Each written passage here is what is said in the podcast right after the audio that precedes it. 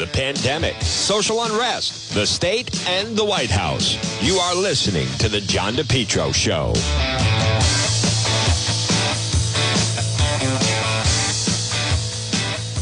Good afternoon, everyone. It's John DePetro on A M thirteen eighty and ninety-nine point nine F M on this sunny Friday. This portion of the program is brought to you by Brothers Disposal, now offering weekly trash collection services. Call Brothers Disposal today at four oh one, six eight eight, zero five one seven. Call Roland and Willie today. Come on, brother. Call Brothers Disposal, four oh one, six eight eight, zero five one seven. Get a purple dumpster in your driveway. Let's dip in, folks. This is um, right now at C PAC. Senator Tom Cotton of Arkansas is uh, speaking. Let's dip in a little bit. This is live at C PAC.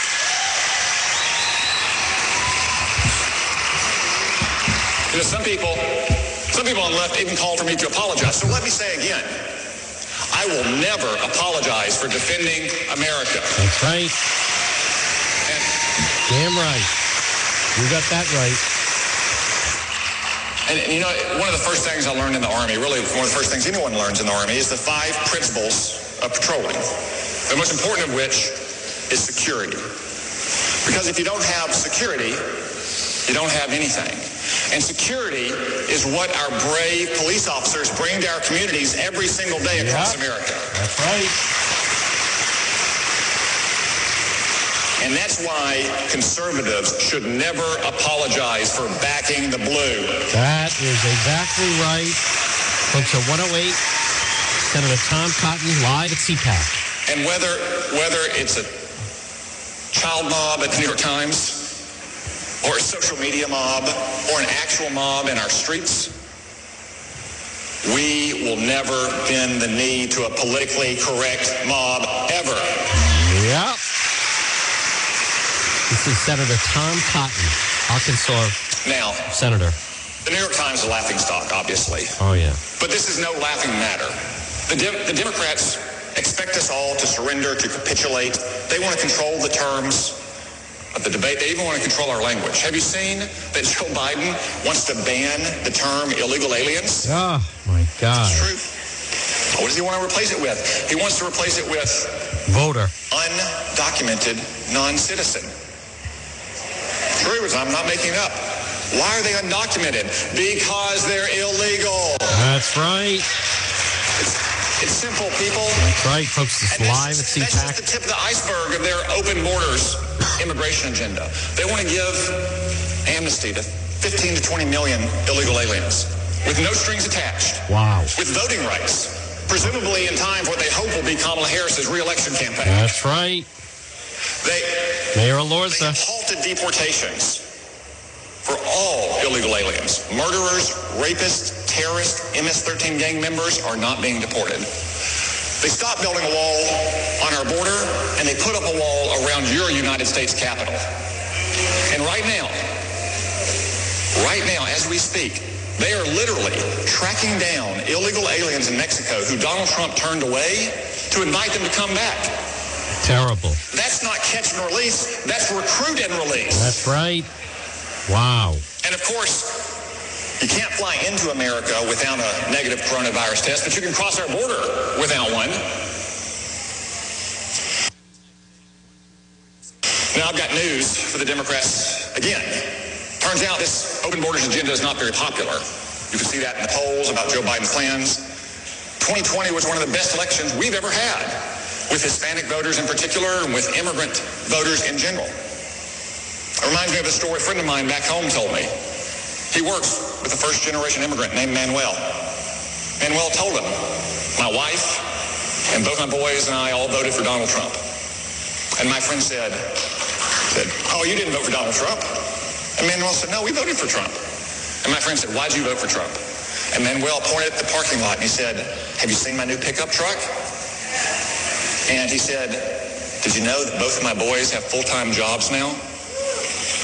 And he said, said, you know, I'm not offended by what Donald Trump does. And like so many Americans across the country, he said, we have Donald Trump to thank for those things.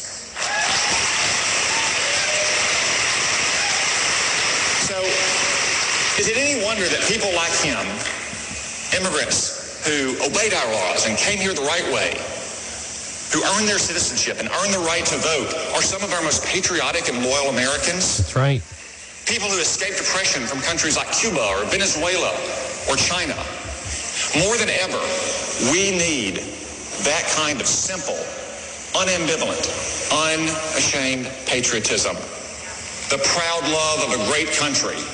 Because America truly is a great country, it is worth fighting for, it is worth dying for, and it is worth defending our history. These, these radical liberals, they want to erase our history. They want to replace it with their crazy Marxist theories.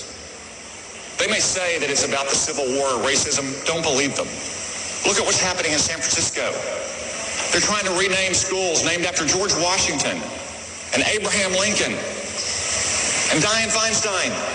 People, if Dianne Feinstein is not liberal enough for you, I don't know what to tell you.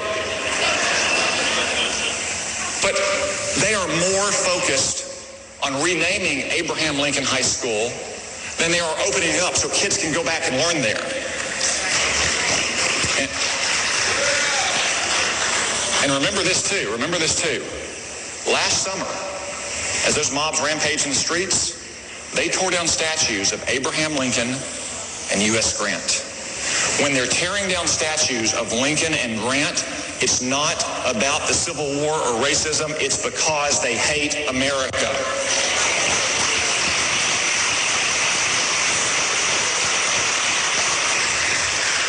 They want to erase and rewrite our history. These liberals read nineteen eighty-four and thought it wasn't a cautionary tale, but a how-to manual. Oh, good line. These are the same liberals that were burning our flag over and over again last summer in the streets. And what happened? The media celebrated them. Kamala Harris bailed them out of jail. Well, I think you all know what we should do with rioters in the street. We should lock up every last one of them. That's right. You know, I'll confess that it it makes my blood boil when I see liberals desecrating our flag. When I was in the Army, I, I served at Arlington National Cemetery, and we performed funerals for our fallen heroes. I had to present that flag to their widows, the same flag that was burned in our streets last year, the same flag that pampered athletes disrespect by taking a knee during our national anthem. You know, those, those athletes are about the same age as a lot of those soldiers. A lot of our wounded warriors, though, don't have the ability to take a knee anymore. You would think it was the least those athletes could do to stand up for our flag when our national anthem plays. But if they won't stand up, then we will stand up for our flag.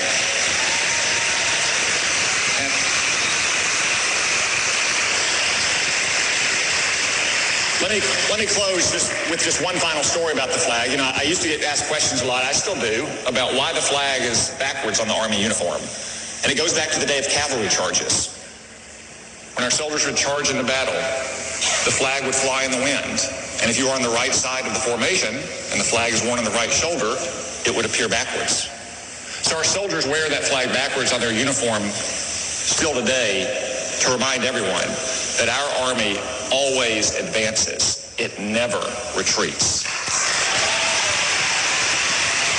And we're listening to live coverage of C PAC. This is Senator think, Tom Cotton on The John DePetro Show. I think that's a pretty good lesson for us today. Yep. When America is under assault and conservatives are under attack, we will never retreat. That's right. We will never surrender, and we will always defend and protect the United States of America. Thank you all.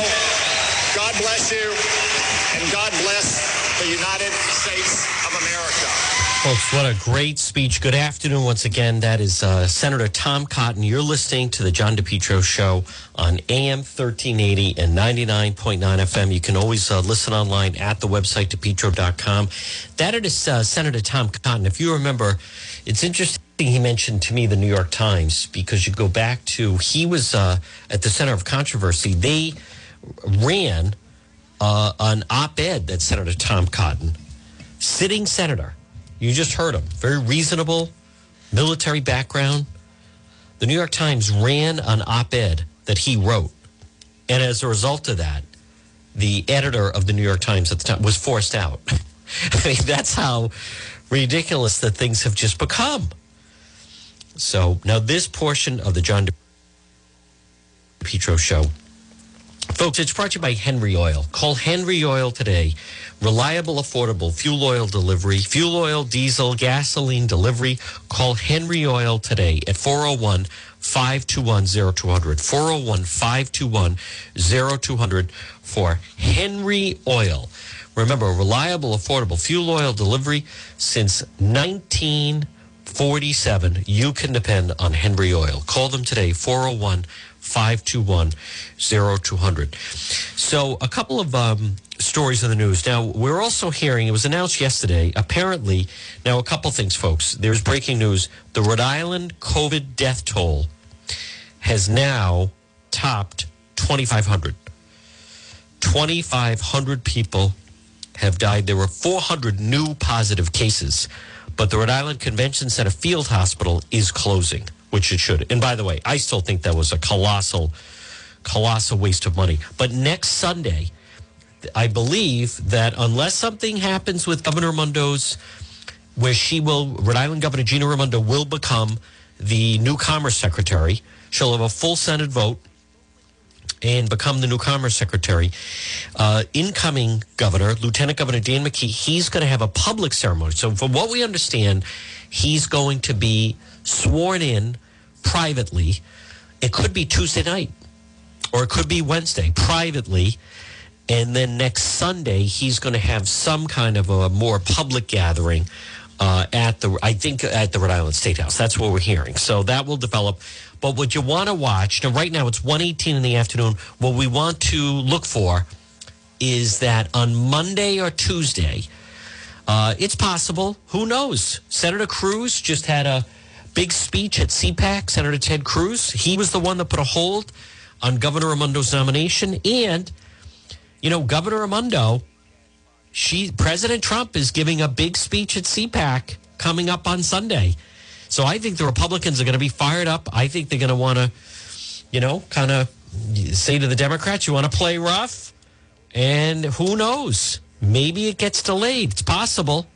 It's absolutely possible. Now, another story that we are following is this, where there's a Providence police sergeant, Hanley, who has been, uh, he's on trial. This was this week, last week, and the week before with regarding allegations that it was police brutality. I want to play Channel twelve. They've done a good job with it, and I want to play the uh, Channel twelve piece that they uh, aired on it. From the man whom prosecutors say was assaulted by Providence Sergeant Joseph Hanley last year. Rashad Gore testified in Hanley's ongoing criminal trial where he's accused of kicking, punching, and kneeling on Gore in an incident captured on video. Steph Machado was in the courtroom for the testimony today. She joins us now live outside Providence District Court. Steph?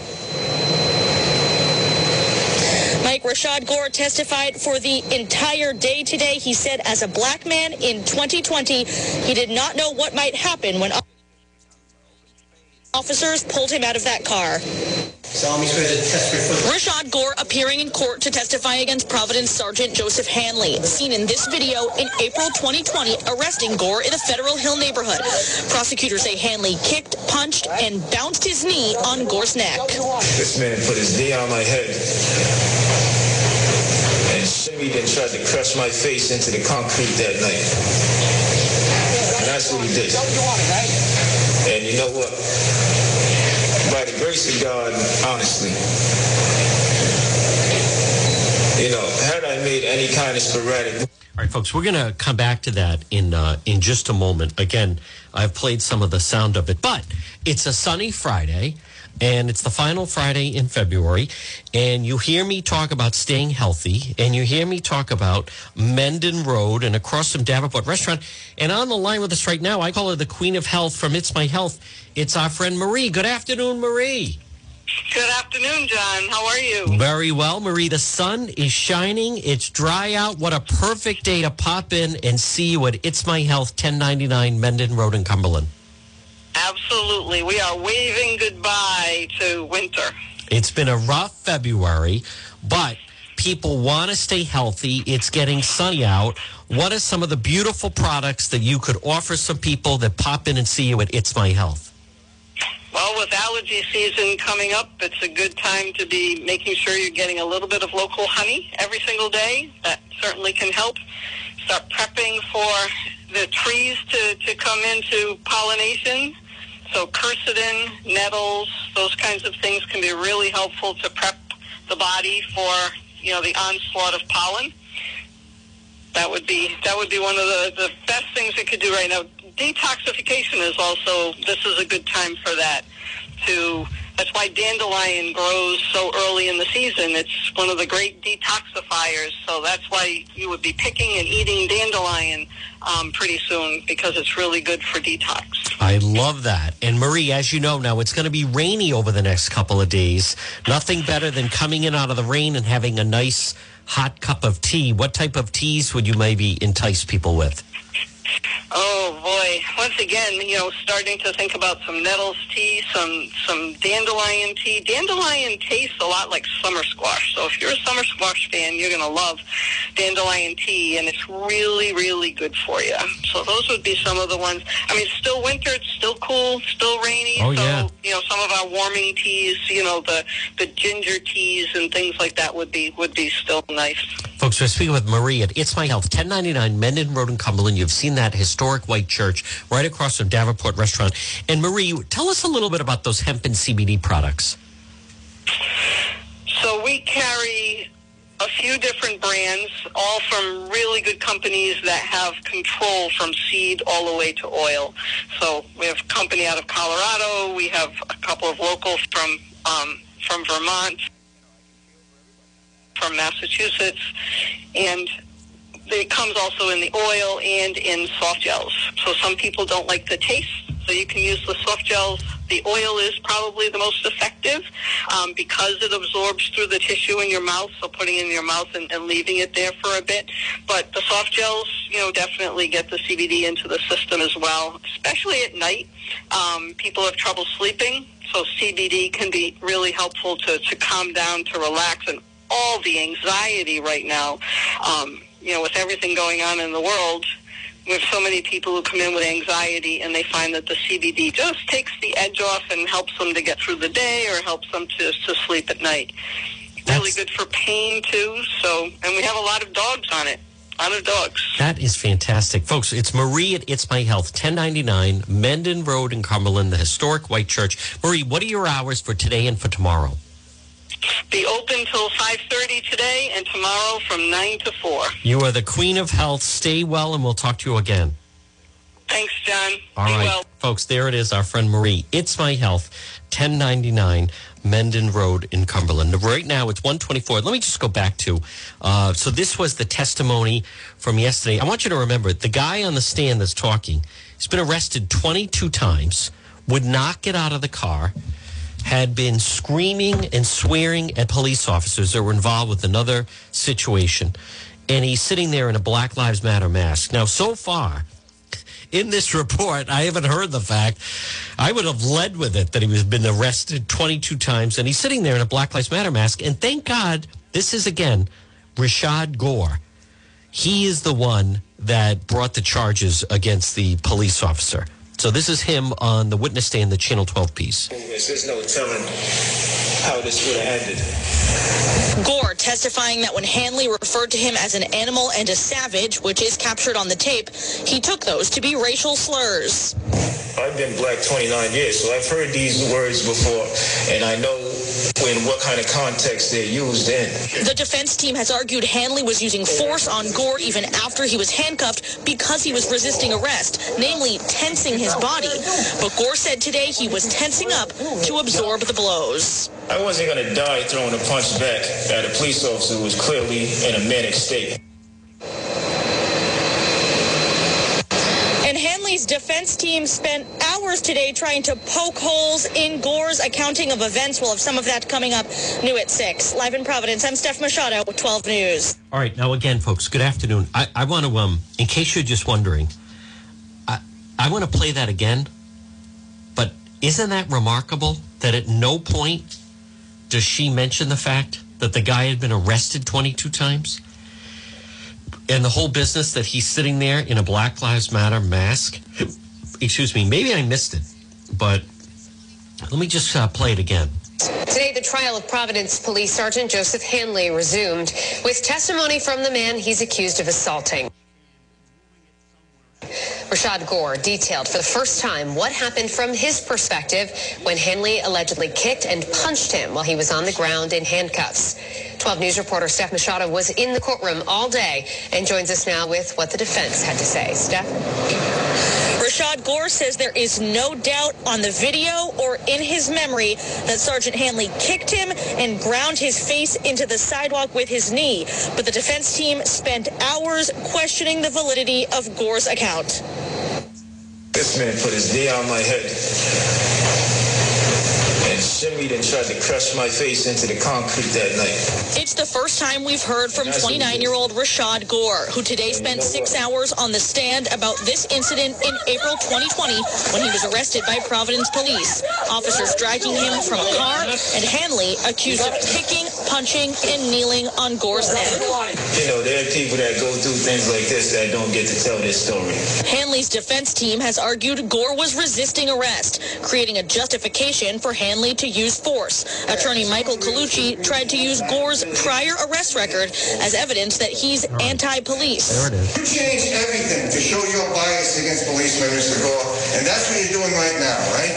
Absolutely not. I'm on the right side of the fence. You're wearing a Black Lives Matter. Is that a problem? You're wearing a Black Lives Matter mask in this courtroom. Right. Right. And you know they stand for anti-police, defunding police, right. Obliterating police if they could. True? I don't. I don't agree with that. I do not agree with that. And Gore was still on the stand being cross-examined when court closed today, so he's set to take the stand again tomorrow morning to finish up, and then we're expecting Sergeant Hanley to take the stand in his own defense. Live in Providence, I'm Steph Machado, twelve News. No mention, they say arrest record. Why wouldn't you mention he was arrested twenty-two times? The Channel twelve headline is, Sergeant Hanley kicked me, crushed my face into the concrete. Why not man arrested twenty-two times? Claims police use brutality. By the way, he's a big guy. You could see him. He's like bulging through his shirt on the stand. All right, now she does a second report. Oh, is that the full one? I thought she does a second report on this on Channel twelve. How do you not... I, what am I missing, folks? How do you not mention the fact that the guy had been arrested twenty-two times? Don't you? Now, right now, wherever you're listening to this program, it's one, basically one thirty. It's Friday. It's the John DePetro Show on A M thirteen eighty and ninety-nine point nine F M. You can always listen online at the website, depetro dot com. How do you not? I, I'm just, you know, she's in the media. I'm in the media. Why would you not mention in your story that obviously there's a bias there and... This guy can't claim like, oh, I didn't know. I know you've been arrested twenty-two times. Not only is he, and then he shows up wearing the the Black Lives Matter mask, face mask. I mean, I, I just, I, I don't understand. Now, again, they are making the decision, but that's not worthy of carrying that in the story. The amount of times that this guy has run afoul of the law, I think it is. Now, some good news on this Friday. And I'm very happy for Texas Senator Ted Cruz. Ted Cruz, who had a uh, good showing at C PAC. He did the best thing. Kind of made, uh, joked about, he said, I'll play the sound of that. I also just want to see this story. Woman accused of arson in Warwick. Warwick police said they arrested a woman setting fire at the complex. Ayanna Milton, twenty-eight of Charlestown, first degree arson. She was arraigned Thursday, held without bail. The uh, Les Chateaux on Warwick Avenue broke on February thirteenth, set on purpose, starting an empty storage area in the lower level. They said that she was staying there temporarily. I wonder if it was like a Section eight thing. This is, uh, I know exactly where this is. It's right down from where, um, when I worked at I G A, right down from there. Now, I don't know all the details of that. Uh, but boy, you know, I don't know this individual. And obviously, I mean, you set an apartment building on fire. But they were, um, it was a long time.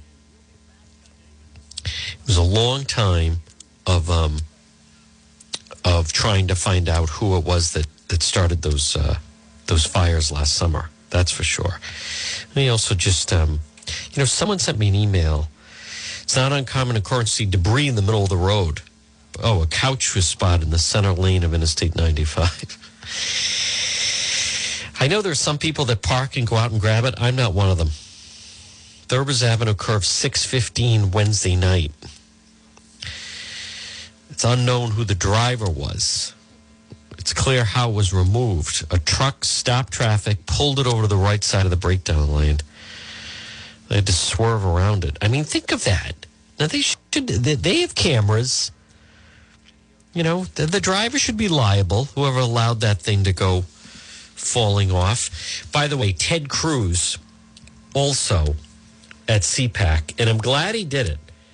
He also, Ted Cruz at C PAC, he, in his speech, he made light of the fact that A O C was basically trying to pretend that that she had uh, almost been murdered at the Capitol, which was just um, an absolute joke. So she was a half mile away that day. So let me find, um, I know I have it. Um, let's see. Bear with me, folks. This portion of the John DePetro Show is brought to you by West Fountain Auto Body. Remember, if you're ever in an accident, pick up the phone and call West Fountain Auto Body, two seven two, three three four zero. All right, first, I want to play. This is Rand Paul going back and forth between Doctor Rachel Levine on gender transition. I like Rand Paul a lot. Genital mutilation is considered particularly egregious because, as the W H O notes, it is nearly always carried out on minors and is a violation of the rights of children. Most genital mutilation is not typically performed by force, but as W H O notes, that by social convention, social norm, the social pressure to conform, to do what others do and have been doing, as well as the need to be accepted socially and the fear of being rejected by the community. American culture is now normalizing the idea that minors can be given hormones to prevent their biological development of their secondary sexual characteristics. Doctor Levine, you have supported both allowing minors to be given hormone blockers to prevent them from going through puberty, as well as surgical destruction of a minor's genitalia. Like surgical mutilation, hormonal interruption of puberty can permanently alter and prevent secondary sexual characteristics. The American College of Pediatricians reports that eighty to ninety-five percent of prepubertal children with gender dysphoria will experience resolution by late adolescence if not exposed to medical intervention and social affirmation. Doctor Levine, do you believe that minors are capable of making such a life-changing decision as changing one's sex? Well, Senator, thank you for your interest in this question. Um, transgender medicine is a very complex and nuanced field um, with robust research and uh, standards of care that have been developed. And if I am fortunate enough to be confirmed as the Assistant Secretary of Health, I will look forward to working with you and your office and coming to your office and discussing the particulars of the standards of care for transgender medicine. The specific question was about minors. Let's be a little more specific since you evaded the question. Do you support the government intervening to override the parents' consent to give a child puberty blockers, cross-sex hormones, and or amputation surgery of breasts and genitalia? You have said that you're willing to accelerate the protocols for street kids. I'm alarmed that poor kids with no parents who are homeless and distraught, you would just go through this and allow that to happen to a minor. I would hope that you would have compassion for Kira Bell, who's a twenty-three-year-old girl who was confused with her identity. At fourteen, she read on the internet about something about transsexuals. She thought, well, maybe that's what I am. She ended up getting these puberty blockers, cross-sex hormones. She had her breasts amputated. But here's what ultimately she says now. And this is a very insightful from decision from someone who made a mistake but was led to believe this was a good thing by the medical community. I made a brash decision as a teenager, as a lot of teenagers do, trying to find confidence and happiness, except now the rest of my life will be negatively affected, she said, adding that the medicalized gender transitioning was a very temporary, superficial fix for a very complex identity issue. What I'm alarmed at is that you're not willing to say absolutely minors shouldn't be making decisions to amputate their breast or to amputate their genitalia. For most of our history, we believe that minors don't have full rights and the parents need to be involved. So I'm alarmed that you won't say with certainty that minors should not have the ability to make the decision to take hormones that will affect them for the rest of their life. Will you make a more firm decision on whether or not minors should be involved in these decisions? Senator, uh, transgender medicine is a very complex and nuanced field, uh, and if confirmed to the position of Assistant Secretary of Health, I would certainly be pleased to come to your office and talk with you and your staff about the standards of care and the complexity of this field. Let it go into the record that the witness refused to answer the question. Good. The question is a very specific one. Should minors be making these momentous decisions? That's For right. most of the history of medicine, we wouldn't let you have a cut sewn up in the E R, but you're willing to let a minor take things that prevent their puberty, and you think they get that back? You give a woman testosterone enough that she grows a beard, you think she's going to go back looking like a woman when you stop the testosterone? You have permanently changed them. Infertility is another problem. None of these drugs have been approved for this. They're all being used off-label. I find it ironic that the left that went nuts over hydroxychloroquine being used possibly for COVID are not alarmed that these hormones are being used off-label. There's no long-term studies. We don't know what happens to them. We do know that there are dozens and dozens of people who've been through this who who regret that this happened and a permanent change happened to them. And, you know, if you've ever been around children, fourteen-year-olds can't make this decision.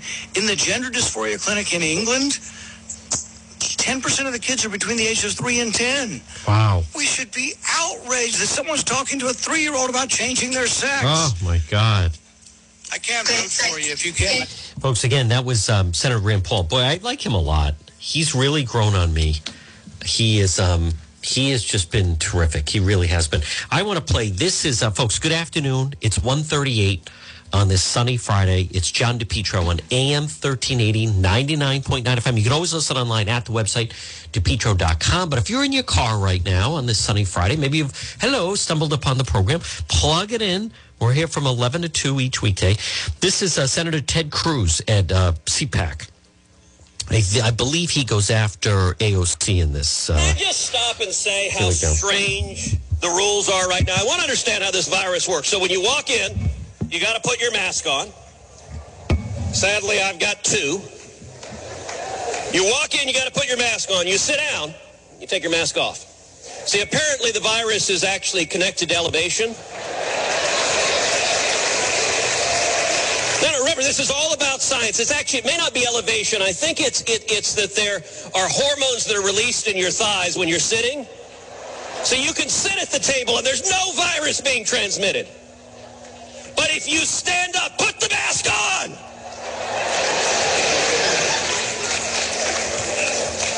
And listen, let's be clear. This is a dangerous virus. But these collectivist statists, okay, now they're saying... everybody can get immunized. We can have herd immunity everywhere, and we're going to wear masks for the next three hundred years. And by the way, not just one mask, two, three, four. You can't have too many masks. How much virtue do you want to signal?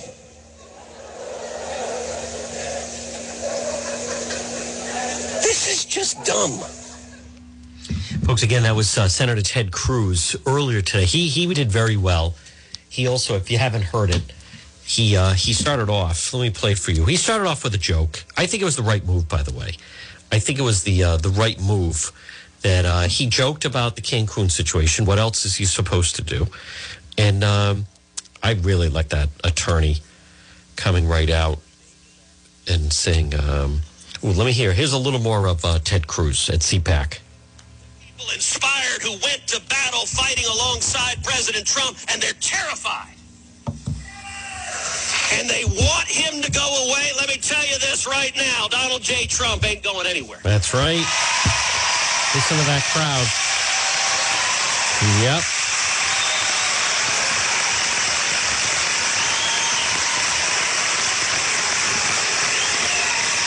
And the Republican Party is not the party just of the country clubs. The Republican Party is the party of steel workers and construction workers and pipeline workers and taxi cab drivers and cops and firefighters and waiters and waitresses Love and the it. men and women with calluses on their hands who are working for this country. That is our party, and these deplorables are here to stay.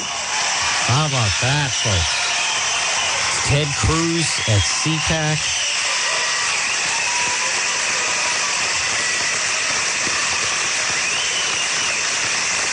Every one of you has a platform. Every one of you has a voice. The corporate media wants to silence these voices. You have a platform. You know, last year I launched a podcast, Verdict with Ted Cruz, over twenty-five million downloads in a year. By the way, please go subscribe, Verdict with Ted Cruz, Verdict with Ted Cruz. Click on subscribe, five stars, please. But you know what? You have the same platform. You have social media. You have your friends, your neighbors, your family, your classmates. Speak out for freedom. Because I'm going to close with these words of encouragement. These are dark days, and the media tells us this is the new galactic empire forever and a thousand years. But already Joe Biden and the radicals in his administration, they are already overshooting. They are already going too far. Their policies don't work. They are disasters. They are bad. They are destroying jobs. They are stripping our freedom. And there is a natural pendulum to politics. And the country will come back to sanity. And mark my words, twenty twenty-two is going to be a fantastic election year, and so is twenty twenty-four, as we stand together and defend liberty, defend the Constitution, defend the Bill of Rights of every American. In the immortal words of William Wallace, freedom!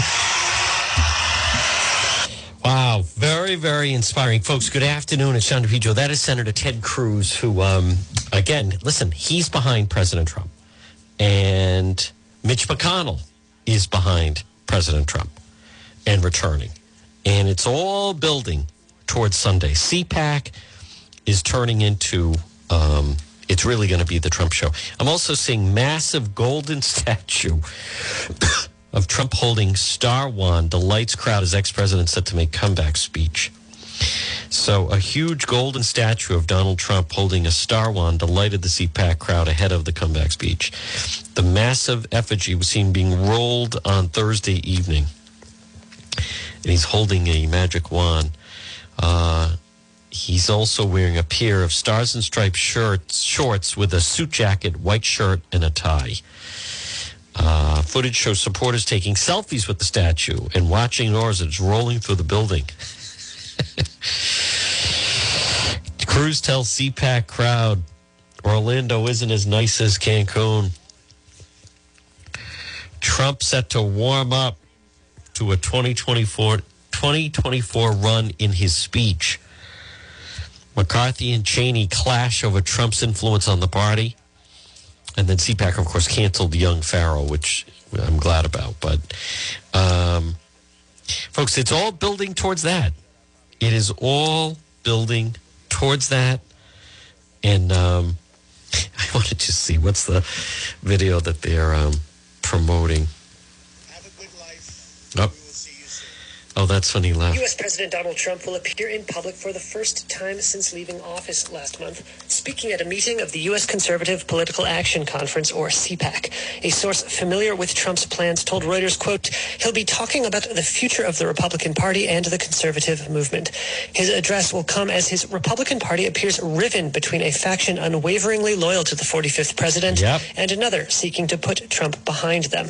The former reality T V star's tumultuous four years in office were capped off by his second impeachment trial, this time on charges he incited an insurrection that led to the violent Capitol riot on January sixth. Ten Republican representatives and seven Republican senators sided with Democratic lawmakers against Trump. Even though he voted to acquit, Senate Minority Leader Mitch McConnell gave a blistering speech blaming Trump for the violence. President Trump is practically and morally responsible. Well, he did say that, Mitch McConnell. He also said that he would support him for president in twenty twenty-four. And I think that's the im- important thing to remember there.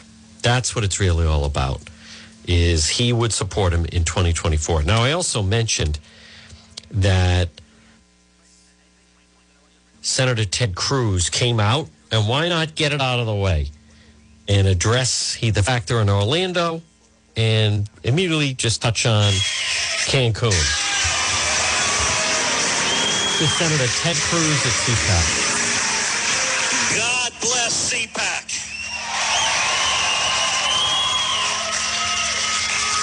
I gotta say, Orlando is awesome. It's not as nice as Cancun.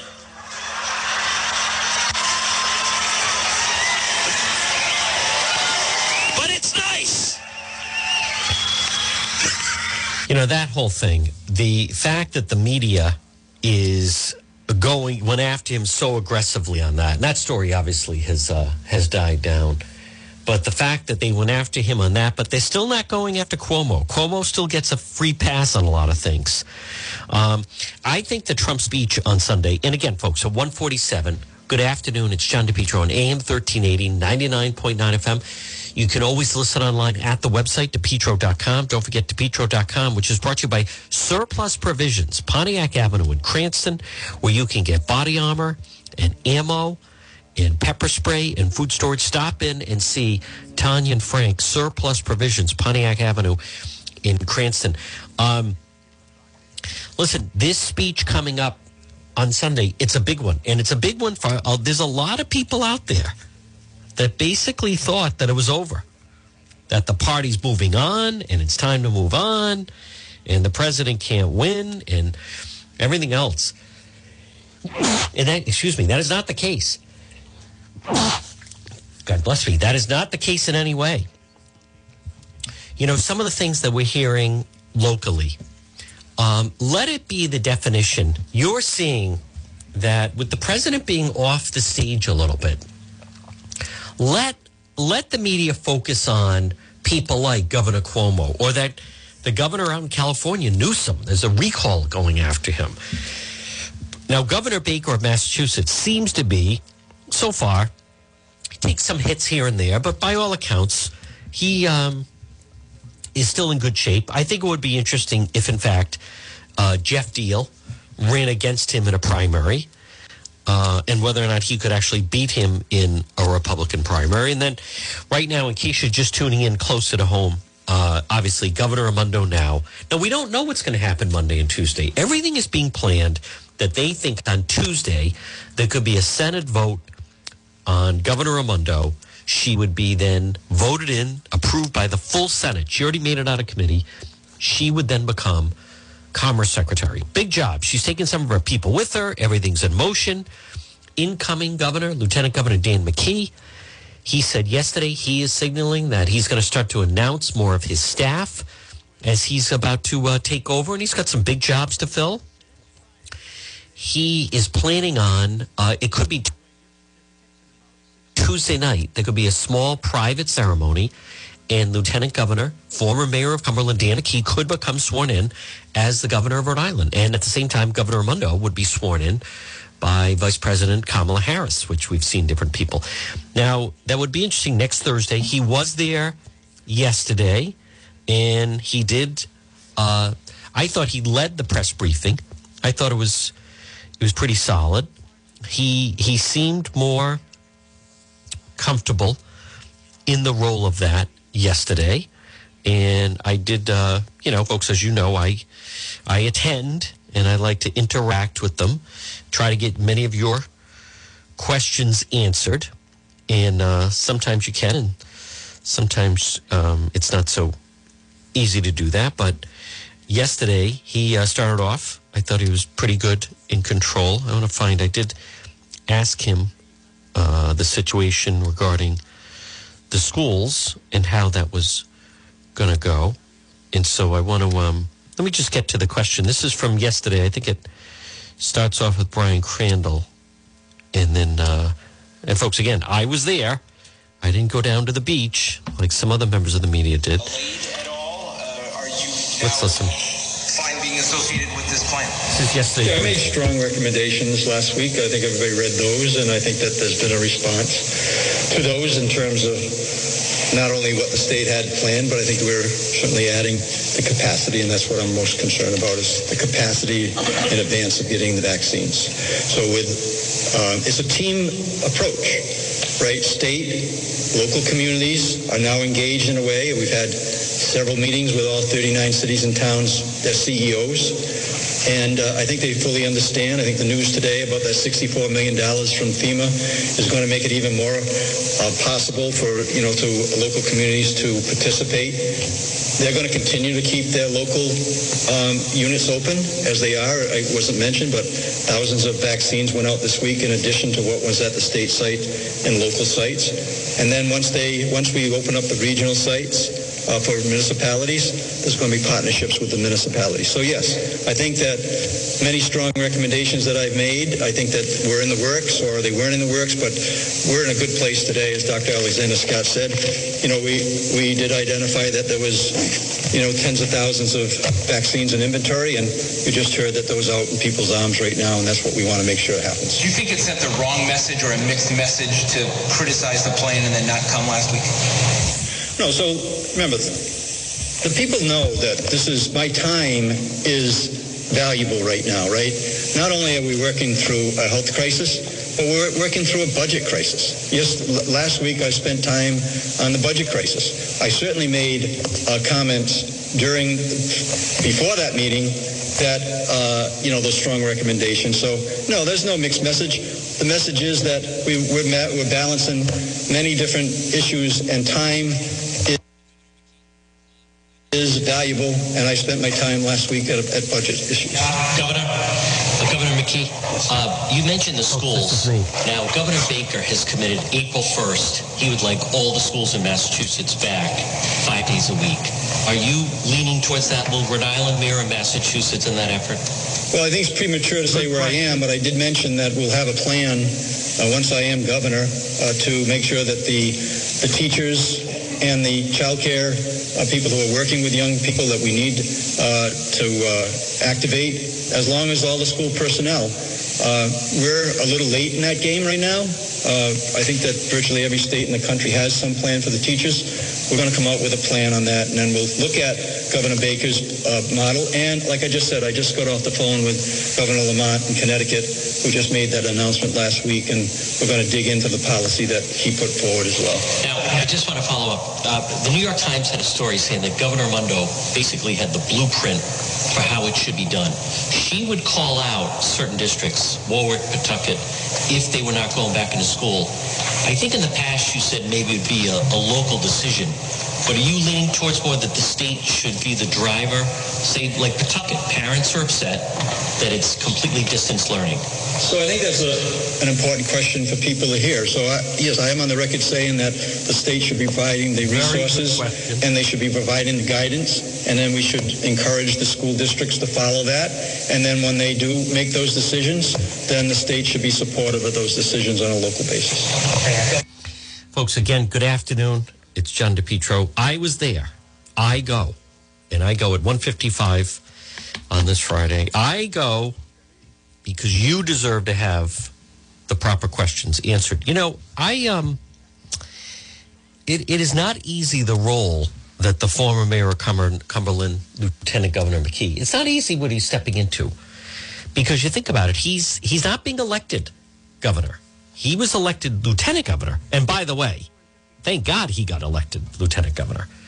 Or otherwise, progressive communist socialist Aaron Regenberg, who was arrested protesting, Mister Activist, at the Wyatt Detention Center, he would be becoming the governor. We'd really be in trouble if that was happening. I mean, the state is actually dodging a bullet. So I think incoming Governor McKee, he deserves, you know, he deserves his one hundred days to get his staff up and running. And you think about that, it's March, April, May, and then, you know, maybe we'll even give him to the end of June. He deserves the chance to get his team up and running, get a feel for it.